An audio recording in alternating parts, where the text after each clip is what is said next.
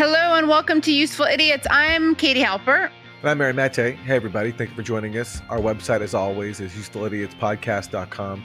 Go there, support the show, get bonus content, including this week's extended interview with our guest, Chas Freeman, who is a veteran U.S. diplomat, served as Nixon's interpreter when he went to China many moons ago. And he has a lot of insight to share with us when it comes to the state of the world today, particularly on Gaza and Ukraine. And a little bit of China, too. A little bit of China. Yeah. A little bit, yeah. Yeah. Yeah, definitely do that. And of course, you get the Thursday Throwdown, your midweek dose of media madness, where we try to laugh instead of cry at the media. And we got some really great clips of Biden being absolutely ridiculous. All right. For this week's four basic food groups, we're going to start with Democrats suck. And someone who definitely needs to be pushed to do better is Joe Biden when it comes to his complicity in Israel's mass murder campaign in Gaza. And this week, while taking a jaunt to get some ice cream, one of his favorite pastimes, with late night host Seth Meyers, Biden was asked about the prospects for a ceasefire in Gaza. Well, I hope by the beginning of the weekend, the end of the weekend. At least my national security advisor tells me that we're close. We're close. It's not done yet. And my hope is by next Monday, we'll have a ceasefire. Okay, thank you. Watch Seth Meyers. He's like rolls. He's doing an eye roll, not exactly an eye roll, but like an oh god, here we go. Like he's actually talking about a ceasefire while holding an ice cream cone. Look at his face while Biden's being ridiculous. Mm. America is back. Remember that's Joe Biden's catchphrase. Yeah. America is back. Well, America's back with the president licking an ice cream cone as he muses on the possibility of pausing the mass murder of civilians in Gaza. But it looks to me like Biden was just, as he's known to do, lying through his teeth because lying through his ice cream coated teeth. Yes, because this claim of his came on the eve of the primary in Michigan, where he faced a revolt from the people of Michigan over his support for Israel's mass murder, with tens of thousands of people voting uncommitted to protest Biden.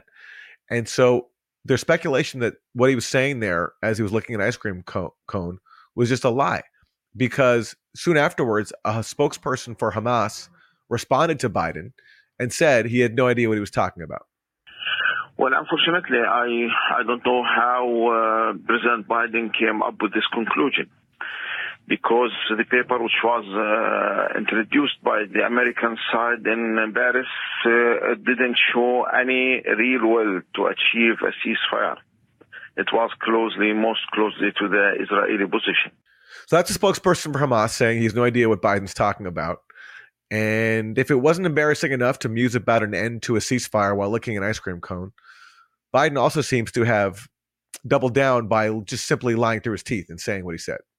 And do you want to know what I call Seth Meyers for standing next to Genocide Joe and getting an ice cream with him? I call Seth Meyers a genocide hoe.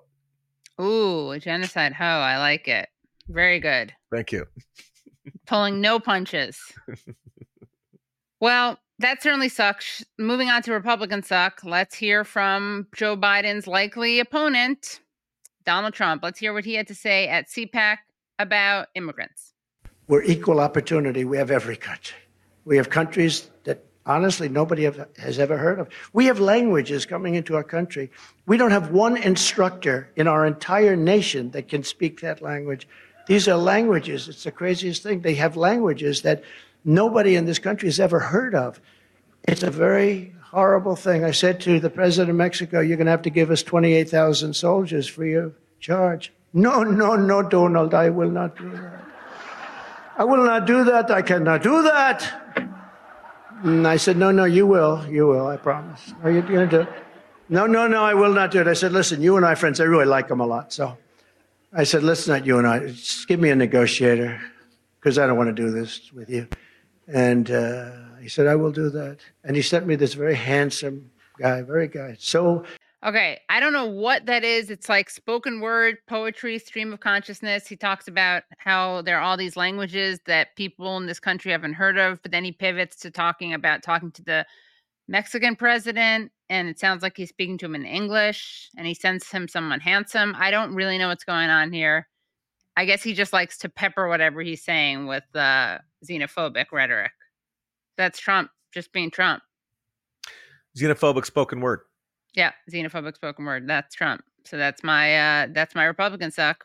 All right, for Isn't That Weird, let's turn to a weather report from the scene of a very intense storm, which was heightened by the presence of an unexpected guest. Det står en av norske kystene hvor det uværet insisterer på å være I hovedattraksjonen. Det bare å holde seg fast. Det flyr tak,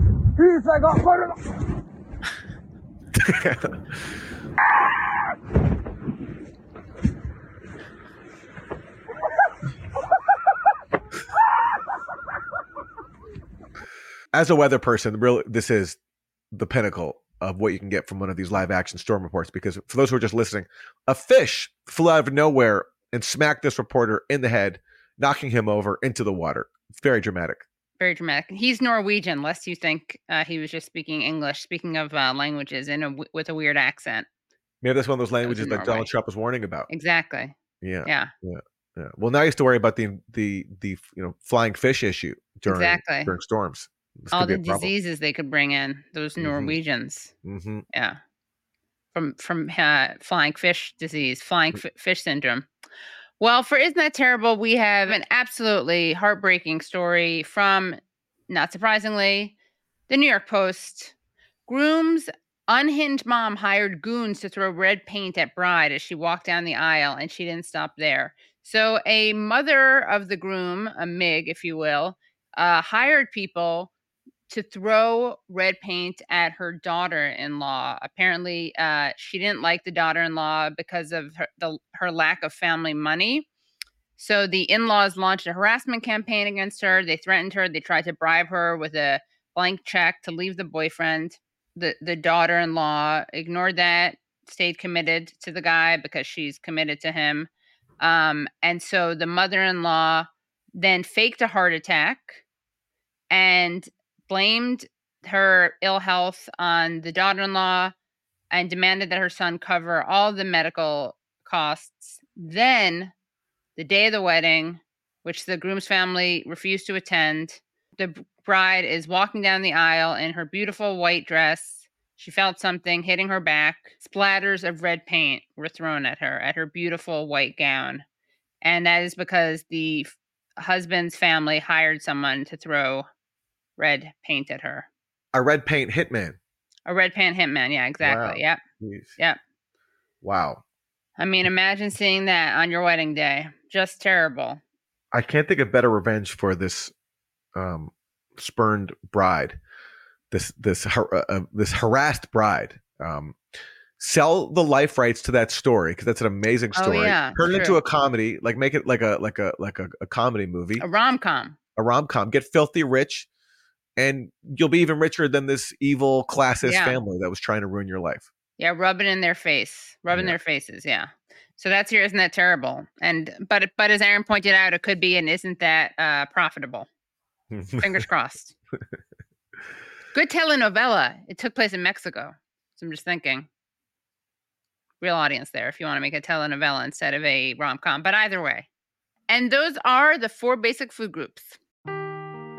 Seeking the truth never gets old. Introducing June's Journey, the free-to-play mobile game that will immerse you in a thrilling murder mystery.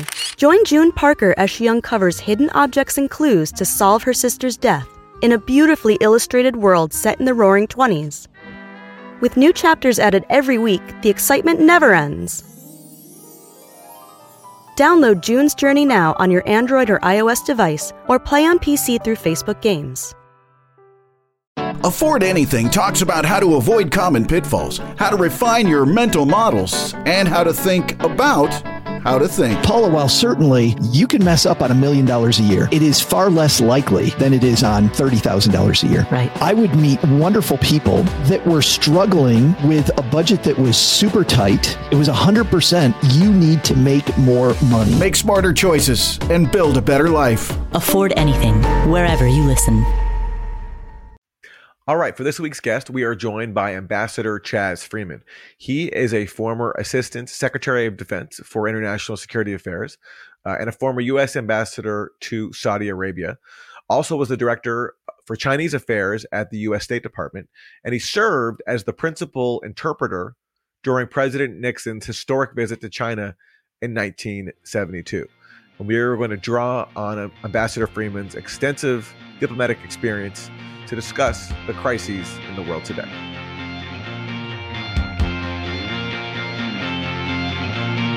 Chas Freeman, thanks so much for joining us. Pleasure to be with you.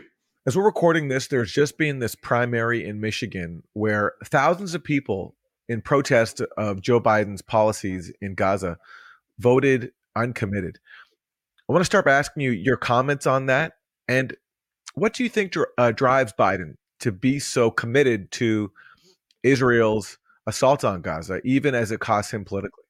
Well, I think the most interesting thing about this protest vote, which was, by the way, part of a very low turnout, demonstrating a distinct lack of enthusiasm for Biden as a candidate. And it also was accompanied by significant votes for two other candidates, Marianne Williamson and Dean Phillips, whose name no one can remember. Exactly. And those were protest votes. So you had a low turnout of people who didn't have any enthusiasm for Mr. Biden's candidacy. You had protest votes because nobody expects either Williamson or Phillips to win the election. And you had the uncommitted vote. And one of the most interesting things to me is the immediate effort to portray the uncommitted vote as an ethnic expression of Arab Americans. But you look at the vote in a place like Ann Arbor or elsewhere in Michigan, where there are no Arab Americans to speak of, and you see a significant uncommitted vote. So this wasn't just an ethnic protest by Arab or Muslim Americans. It was a general expression of disgust and disinterest in Biden's candidacy by quite a number of demographic groups, beginning with youth, but even a few geezers like me, probably. The significance of this is pretty great as we go into the fall election. Here we have an election which is between someone who is widely regarded as a senile warmonger, on the one hand, and somebody who has been correctly diagnosed by everyone but your father, Aaron, as a malignant narcissist. Your father still has the ethical principles not to do remote diagnoses, I believe. Anyway, I think this was a very significant moment, and it represented much more than it has been portrayed as representing. And in terms of Biden himself, he's displayed over the course of his career a deep commitment to Israeli government massacres. There's a famous anecdote of even Menachem Begin, the then prime minister of Israel 40 years ago, being offended at how bloodthirsty Biden was when it came to killing civilians in Lebanon. So what do you think drives him to be so supportive of Israel, even as it costs him politically? Well, I'm basically his age. Which means I shouldn't be in charge of anything.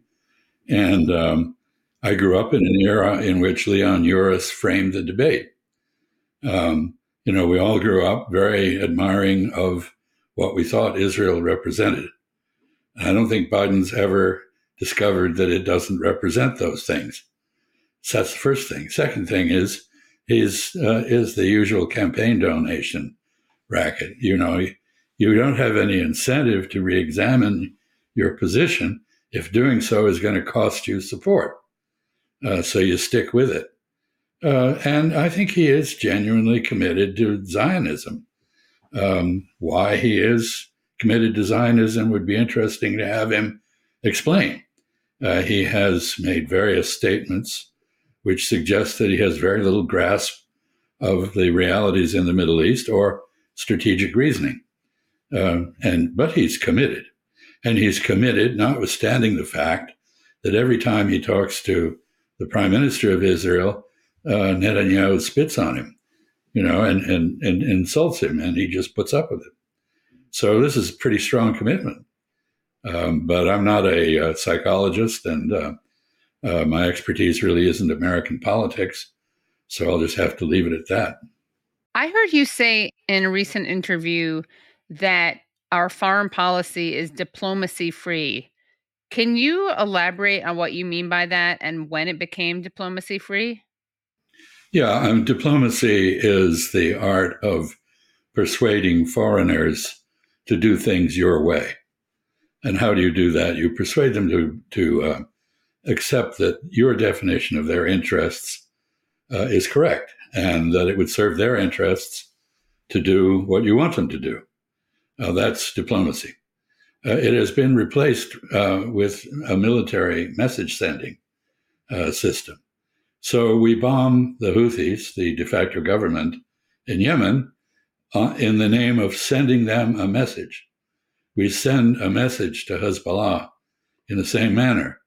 We send a message to the various resistance groups scattered around the Middle East and to their Iranian backers in the same way. It's a lot cheaper and more effective to sit down and talk to someone than to pull a gun on them and shoot them. But that's what we seem to have substituted for normal course of diplomatic interaction. How would you describe what happens between, for instance, Israel and the United States? Is that even diplomacy, or is that not even diplomacy? Because it doesn't seem like they're using any leverage. Is that just, I don't even know what the word would be that I could say. Israel is a client state of the United States. What that means is it derives benefits from the United States. Those benefits are very considerable, and they're on full display during this genocidal war. Israel could not conduct this war without the constant emergency resupply of American weapons. It could not conduct it without American protection in the United Nations.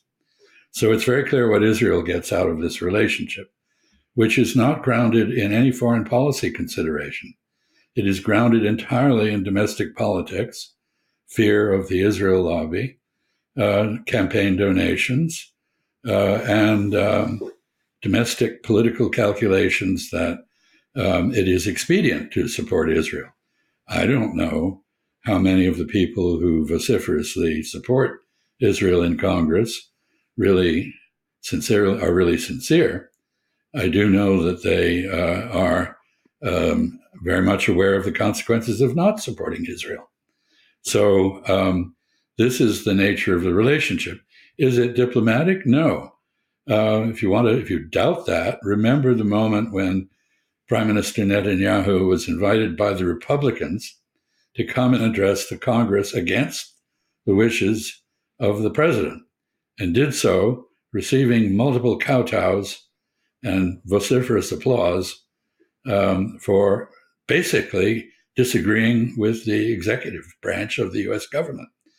So this is a formidable machine that is domestic in nature. Nobody can really point to strategic advantages from the Israel relationship.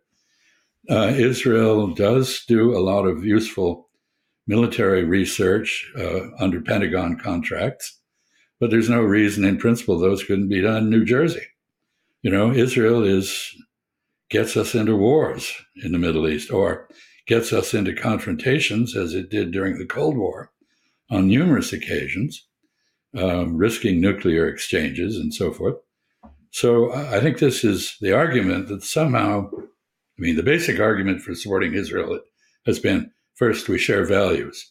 Well, Israel is demonstrating the values of the Ku Klux Klan, and I don't share those values. And second, basically what's going on in Gaza is a mass lynching.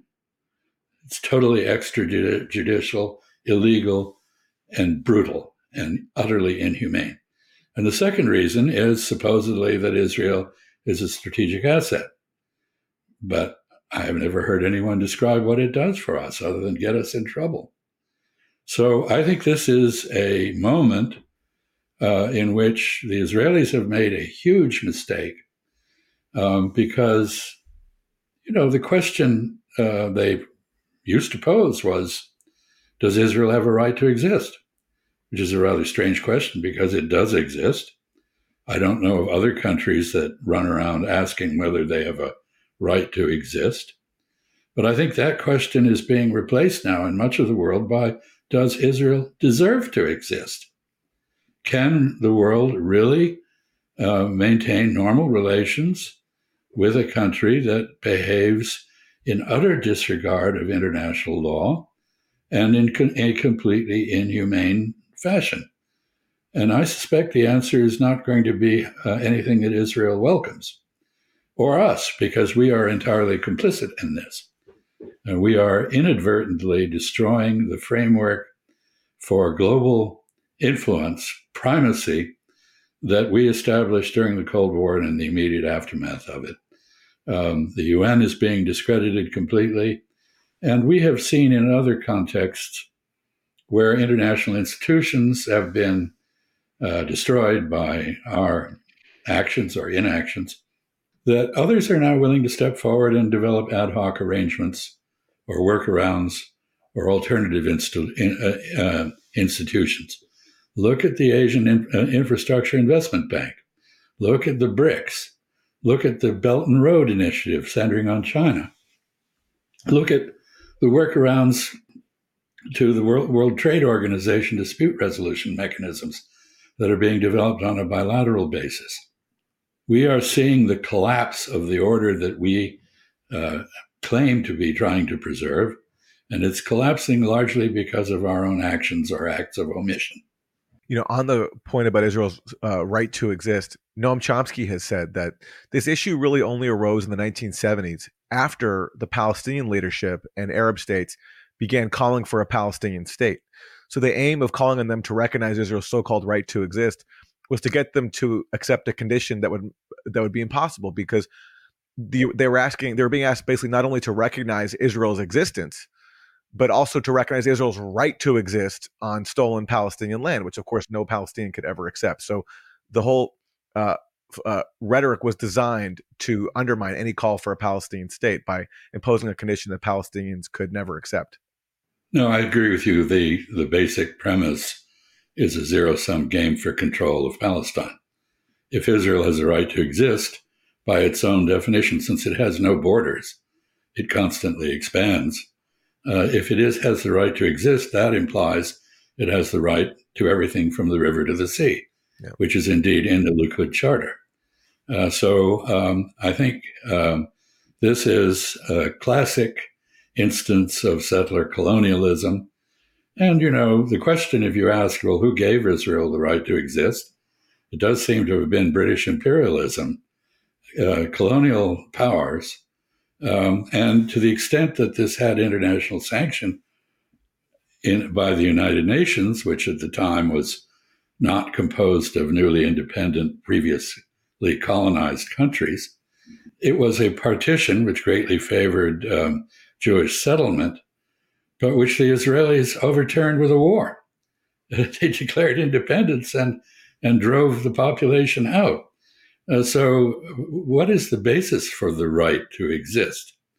You know, and that's why I think this is very shaky. And people will ask, you know, given Israeli behavior, does it deserve to exist? And I think the answer may be unpleasant. When you were in government, did you ever witness any serious attempts to use U.S. leverage over Israel to get it to adhere to international law, to change its behavior? Once or twice, yes. George H.W. Bush and Jim Baker did confront the Israelis on settlement activity. Didn't last very long, and it soon passed. But yes, there were serious efforts. There hasn't been any peace process for a quarter century, of course. People keep talking about the peace process as though there is one, because it's convenient as a sort of a magical trip. Hey, don't watch what my hand is doing. You know, look over here. But the fact is that, the norm has been preemptive capitulation to any demand from the Israeli establishment. And that has been reinforced by all of the mechanisms at home that we've mentioned. So if the answer to Israel having the right to exist or whether it deserves to exist and you said the answer may be unpleasant. What do you think the solution to that is? What would be the moral solution to Israel? And then do you think something like what we saw in South Africa could ever happen?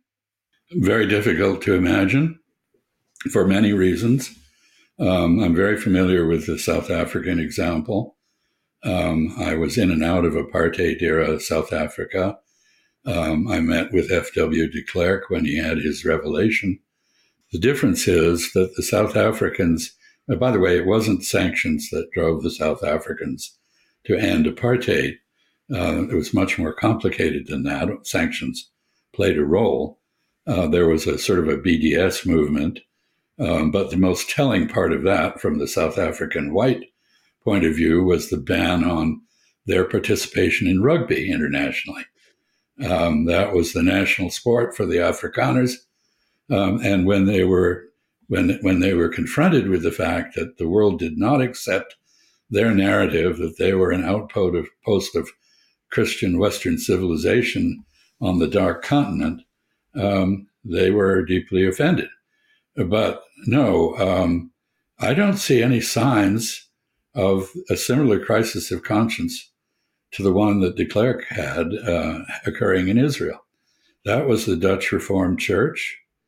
There were many people in South Africa, in the not just in the Anglo community, but in the Afrikaner community, who were deeply moral and conscientious. There have been such people in Israel, many of them, but they've emigrated. You know, this is why you have huge Israeli communities in places like Berlin, of all things. You know, these are people who are voting their conscience with their feet. And I note that since October 7, the loss of confidence in Israel's future by Israelis has led to a huge exodus. 500 plus 600,000 Israelis, all of whom, of course, had bolt holes previously prepared, have now left. Whether they'll go back is an interesting question.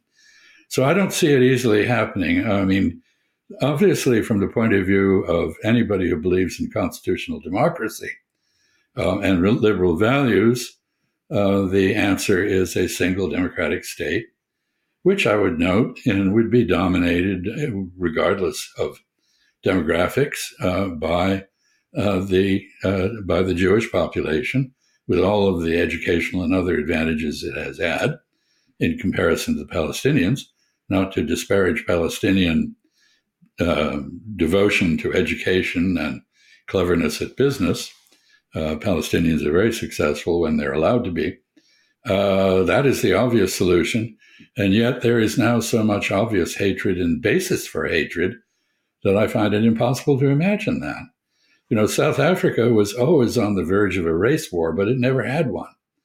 And Israel is having a race war, or Israel and Palestine are having a race war. And what Israel is doing in Gaza and elsewhere in the West Bank guarantees that it will have a vastly large number of opponents in the future. Not just from Palestinians, the ranks of Palestinians. Look at this airman who burned himself in front of the Israeli embassy. He did that as a moral gesture. You know, people, of course, the press immediately tries to say, well, what was his motive? Well, he declared his motive. You don't have to second guess that. They claim he's having mental problems, but there's no evidence of that. He was obviously just someone who was totally dismayed by what he was observing and felt he had to, as he said, act as he would have acted, he claimed, in the era of slavery, against slavery.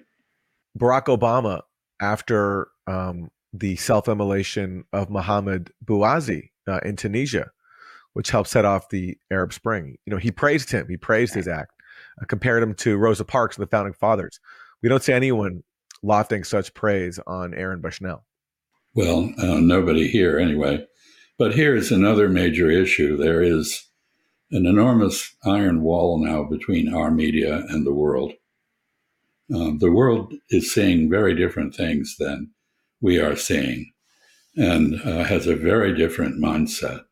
So, you know, we have certain catchphrases that we use which are part of an information warfare system. For example, the Iranian-backed Houthis, implying that they're acting on behalf of Iran. They have no agency. They have no reason to be upset about the mass murder in Gaza. And their explanation of why they are targeting not all shipping, but those ships connected with Israel or the supporters of Israel, namely the United States and the United Kingdom, is dismissed. And instead we hear they're doing indiscriminate restriction of shipping. Well, that is not true. We hear Iranian back this, Iranian back that. Nobody says American-backed Israel is murdering people. You know, this is, all this language is extremely prejudicial, and it frankly has no credibility beyond our borders, except perhaps in a few places in Europe or other places where there are fascists and white nationalists and other people of that sort who are not ashamed to be racist. And have you always had, you've had a long career in diplomacy. You were Nixon's translator. Have your politics changed over the years? No, I served my country for 30 years with great pride.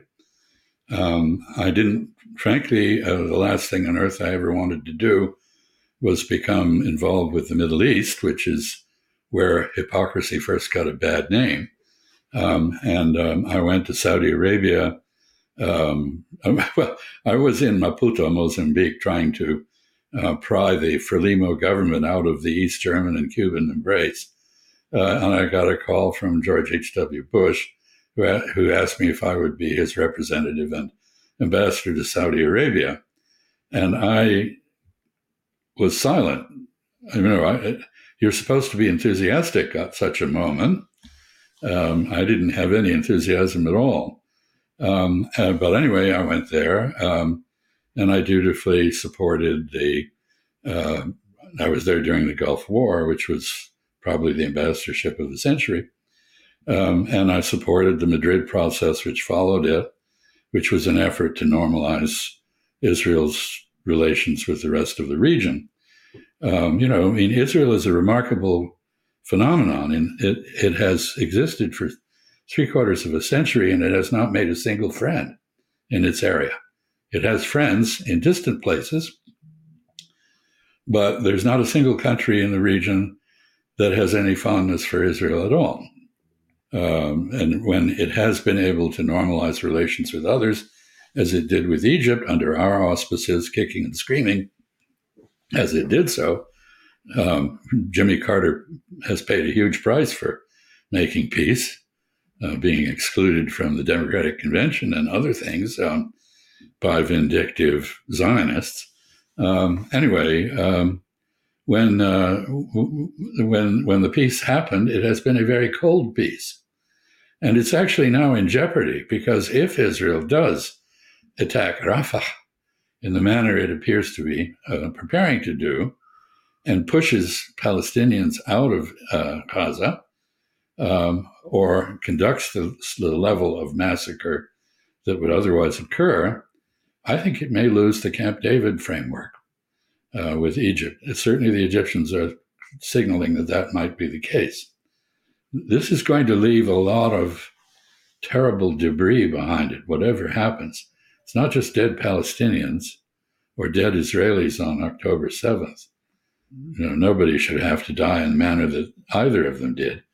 But it's going to be the aftermath of this is going to be pose an existential challenge to Israel, to the international system that we created after World War II, and to our global prestige. And I'm really very concerned, not just about the inhumanity of it, but about the consequences. Have you ever seen anything like what Israel's doing now in terms of, you know, this bombardment of this small, densely populated area, mostly defenseless? Hamas doesn't have air defenses or tanks, anything approaching a conventional military. Well, also, meanwhile, you know, using humanitarian aid as a weapon, you know, consciously depriving Gaza of all the basics, leaving people to starve.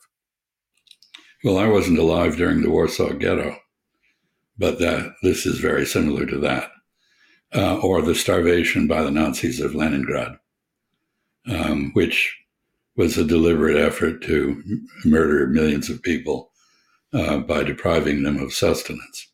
I've never seen anything like this. I did observe the Khmer Rouge go berserk and murder huge numbers of people in Cambodia, which was horrifying. I'm not sure that on a moral level this is much different, but the circumstances are different. The perpetrator is different. And, you know, the idea that something calling itself the Jewish state, which I think is an insult to Judaism, frankly, could be conducting genocide, and that people in the United States who speak for Zionism could be saying to criticize genocide is anti-Semitic, or to criticize Zionism is anti-Semitic. This is amazing, I find it, I think. It's really, really, and it comes down to, you know, the collateral damage from all of this. The two of you are nonconformists in the journalistic world.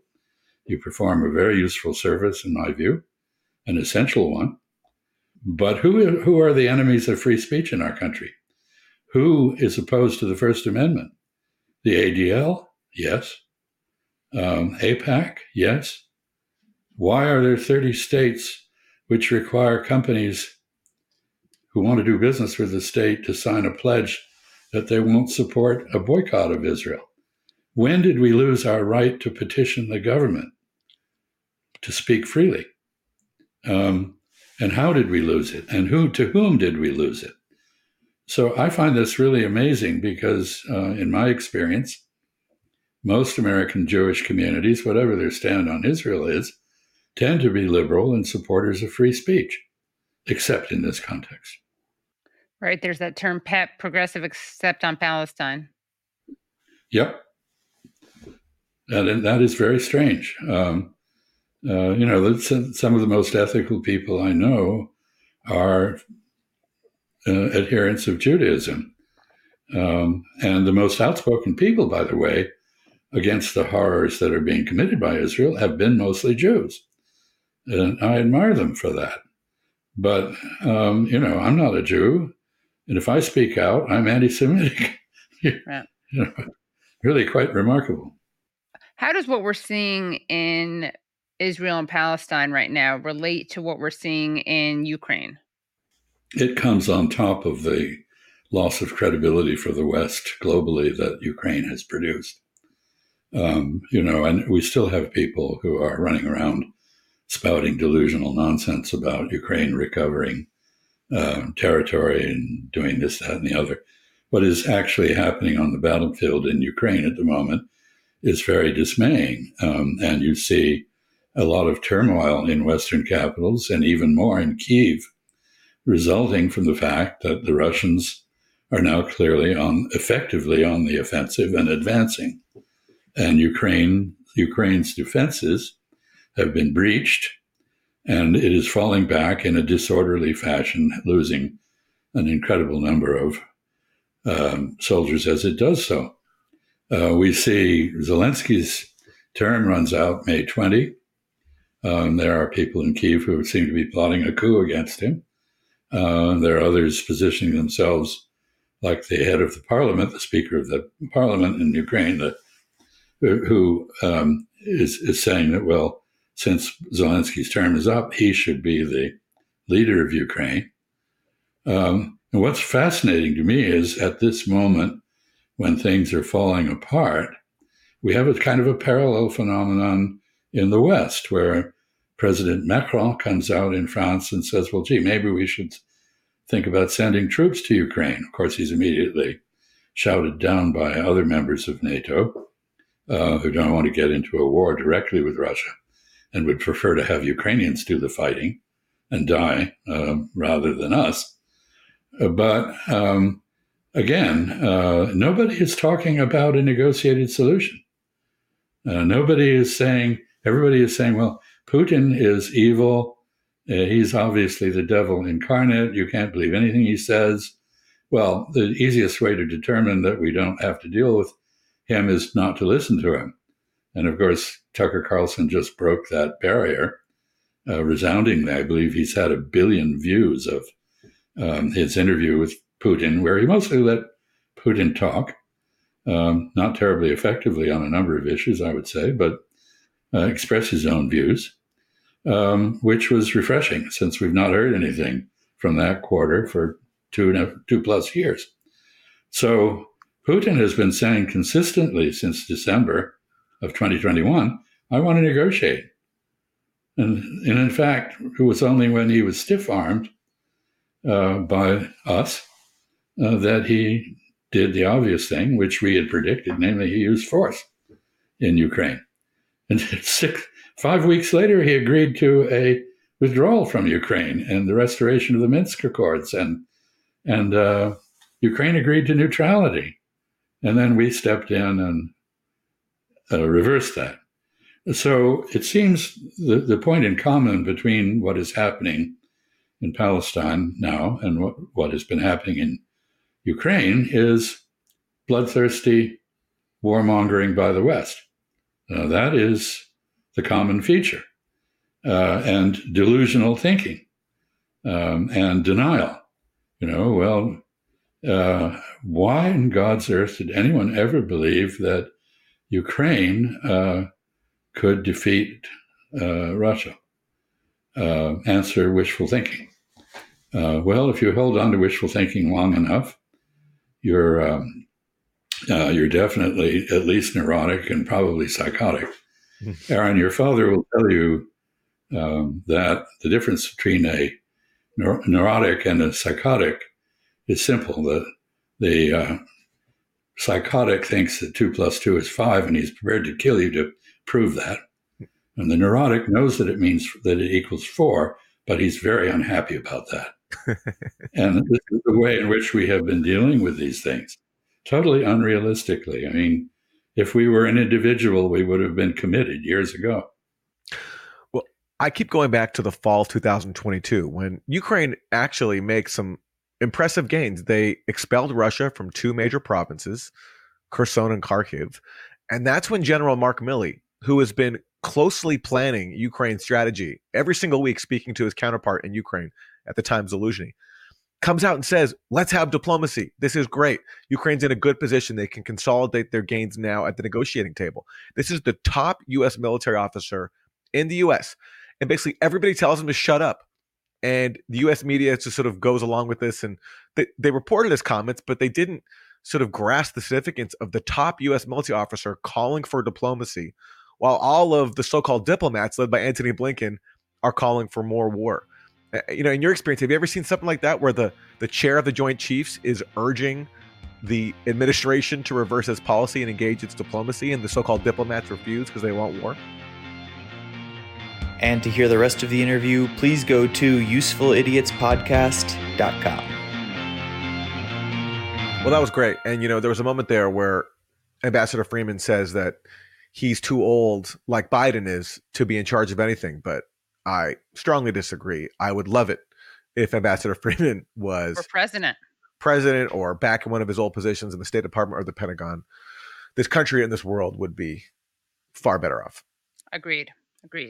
And so insightful. And it's always interesting to talk to someone who has real experience. Yeah, and real courage. I mean, he calls it as he sees it. He's not afraid to call out all of the horrors that we're currently inflicting on the world today. And it's very rare when someone from the heart of the establishment has the courage to call it out. So thank you so much to Chas Freeman for joining us. Thank you all for watching. Make sure that you check out the website, usefulidiotspodcast.com, and become members if you're not already, so you can see the extended interview with Chas Freeman as well as Thursday Throwdown. We'll see you next time. Bye, everybody. Thanks so much for listening to and watching Useful Idiots. For extended episodes, bonus content, and our weekly Thursday Throwdown episode, please subscribe at usefulidiotspodcast.com. Support the show for free by subscribing on YouTube, Rumble, and wherever you get your podcasts. If you like the podcast, don't forget to rate and review. You can also follow us on Twitter at Useful Idiot Pod. Thanks for supporting independent media. We'll see you next time.